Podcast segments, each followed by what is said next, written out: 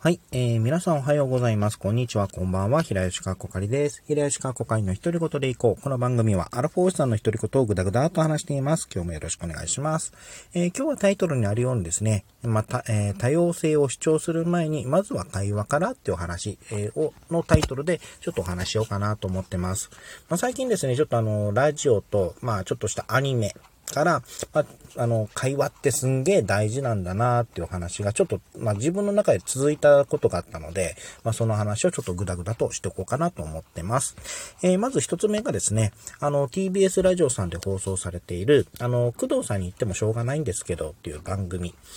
を、まあ、聞いていて、最近もこの番組が面白くてですね、えー、聞かせていただいてるんですけれども、まあ、内容としては、あの、工藤官九郎さんがパーソナリティをされていて、あの、いろんな業種の方の、あの、を、まあ、ゲストとか、あと、まあ、電話通話などでですね、あの、まあ、インタビューする形式なんですけれども、で、その中でその業種の方の愚痴などを、まあ、聞いて、まあ、そこから、あの、新しい気づきを得るとか、あの、まあ、勉強になる部分だったり、共感する部分とか、っていうのを、まあ、えっ、と、ま、まあ、気づいていくというかな、その気づきを、まあ、得るといあの、得る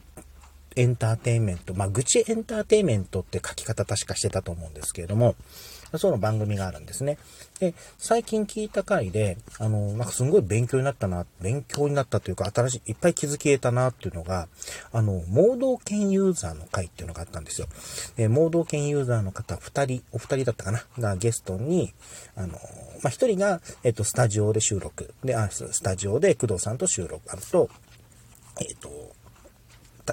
まあ、やり取りしてて、で、もう一人の方が確か、あの、通話かな？テレビ電話的なもので通話してる。で、その3人でトークするっていう回があったんですけれども、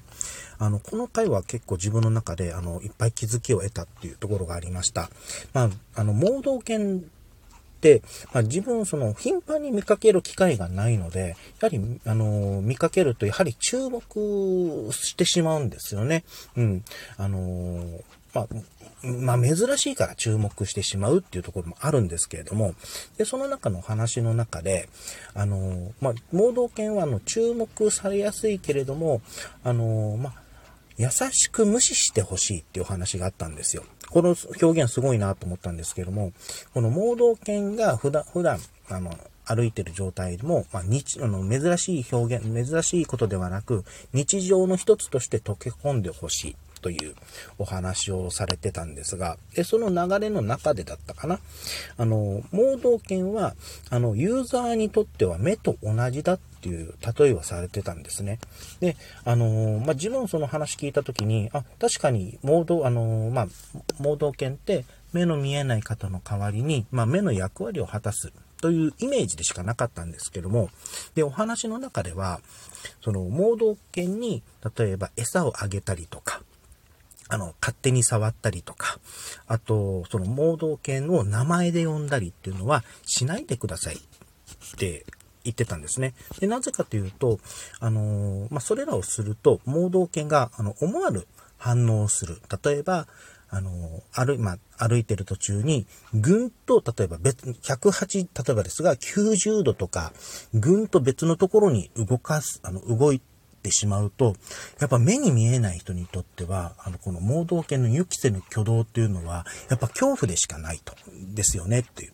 あの、まあ、それによって多分怪我をしたりするリスクもあるらしいんですね。で、確かにあの、まあ、目、イメージとして目をつぶってる状態で、例えば盲導犬が、まあ、あの、自分の意識の外の部分で、あの、反応すると、それは確かに怖いよなっていうのを、あの、気づいたことと、あと、この盲導犬は、ユーザーにとって目と同じっていう例えをしてた時に、あの、物理的に考えた時にですね、自分、まあ、人間の目って、実際目って弱点じゃないですか。まあ、急所というのかな。で、実際に自分の目っていうのは、人に触らせたりしないじゃないですか。あの、怖いから。で、それと同じ例えとして理解すると、あ、確かに盲導犬って、その人にとっての目と同じなんだなという、まあ、イメージができたんですね。で、そのイメージができたことで、あの、新しい気づきを得た。あ、確かにそうだよな、っていう気づきを得たっていう、えーことがあったんですね。まあ、他にもいっぱいあったんですけれども、その中でですね。で、その方でないとちょっとわからない、例えば、まあ、愚痴って部分でこの番組では話してますけれども、その中の、まあ、意見とか、まあ、主張とかといったのも混ざってて、まあ、あ、確かにそうだよなとか、あの、まあ、理解する。その方を、まあ、全部理解はもちろんできませんけれども、あの、言いたいことを、あの、まあ、理解しようとするっていうのかな。ちゃんと対話す、あの、会話することで、あのなんか新しい気づきが得たりとか、あ、これはちょっと注意しないといけないなとか、いったことをちょっと勉強になったっていう回があったんですね。うん。で、この、ま会話するっていう点で、ちょっと次の話にするんですけれども、あのー最近ですね、あの、真面目に不真面目解決ぞろりという、まあ、アニメがまた第3シーズンで放送されてるんですが、えー、それの第3話で、あの、旅するだけで大儲けっていう回があったので、まあ、最近見たんですよ。で、あの、アニメのこのゾロリって、時々そのオリジナルの脚本が書かれるんですが、で、その中では時々、あの、社会風刺的な部分を、あの、テーマにして、あの、まあ、キッズアニメとして落とし込んで、あの、放送してるっていう経あのことがたま、あの、時々あるんですね。で、この、えー、旅するだけで大儲けっていう話も、ちょっとその性質があって、まあ、簡単に言うと、その、まあ、ゾロリという主人公は、あの、イシシとノシシという、まあ、あの、連れを、あ連れの3人で、連れを連れた3人で、まあ、世界中を旅していると。で、目的は、あの、お姫様と、あまあ、あの、まあ、おあの娘さんか、おあのお嫁さんと、あの、まあ、お城を得るために旅をしているっていう、この3人組が、まあ、主人公なんですけども、え今回はこの3人に、あの、ライという青年が、あの、ゾロリたちに依頼をするんですね。その世界中で旅しているその風景とか、まあ、食べ物とかの写真を、あの、撮ってそれを自分に報告してほしいと。で、自分はその報告を、あその写真とかをその動画、まあ、SNS に上げて、まあ、収入を得ると。で、まあ、その収入した、あの、得た収入の一部を、まあ、依頼費としてお金として払ってるよっていう、あの、お話なんですが、まあ、えっと、まあ、その中でですね、あの、まあ、ゾロリが、あの、あ自分、まあ、えー、最初はこのスタイルは、ゾロリによっては良かったんですけれども、どんどんその、ライが、この、いろんな、まあ、依頼を、まあ、ボンボン、あの、写真を撮ってくれて依頼がどんどん、あの、しつこく来るので、まあ、多く来るので、あの、ゾロリがそのライに対して、まあ、文句を言いに来る。あと、まあ、あの、取り分をもうちょっとよこせっていうことで、ライと、花、あの、ライと、まあ、えっ、ー、と、出会って、まあ、ぶつかり合うっていうのかな。あの、お花、ライと、まあ、ライの生活をしていくと、同じ生活をしていくんですけれども、まあ、そこからちょっと自分たちはこの考えは合わないっていう話にもちょっとなってくるんですね。うん。で、その中で、あのーまあ、その中での前に、このライっていう青年のその生活スタイルがですね、あの、いわゆる今で言うところの YouTuber とか、あの、インフレ、まあ、SNS で活躍されている方にちょっと似てるんですよ。あの、まあ、ライというその青年はちょっとインドア派なんですけれども、あの、まあ、家から出なくても生活ができる。あの、例えば通販、ネ、オンラインで人のコミュニケーションは取れる。あの、通販と、を使って、あの、まあ、食べ物とか、あの、衣食住とかのものを買い揃える。えっ、と、あと家の中に、あの、ランニングマシンがあるので運動もできる。だから家のがで、家から外に出なくても、あの、生活ができるっていうライフスタイルを確立していると。で、あの、さっき言ったように、SNS で収入源を得てるっていうえー、こともあって、その、そのための、あの、生活ルーチンも組んでるんですけども、この生活ルーチンも、なんか YouTuber の実際のその、ライフスタイルをちょっと意識しているような、あの、説明が書かれてて、あ、確かにこのライっていう青年は、今の、そのライ、今の、あの、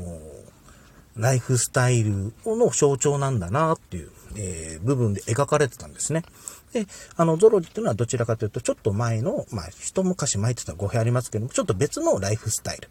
という、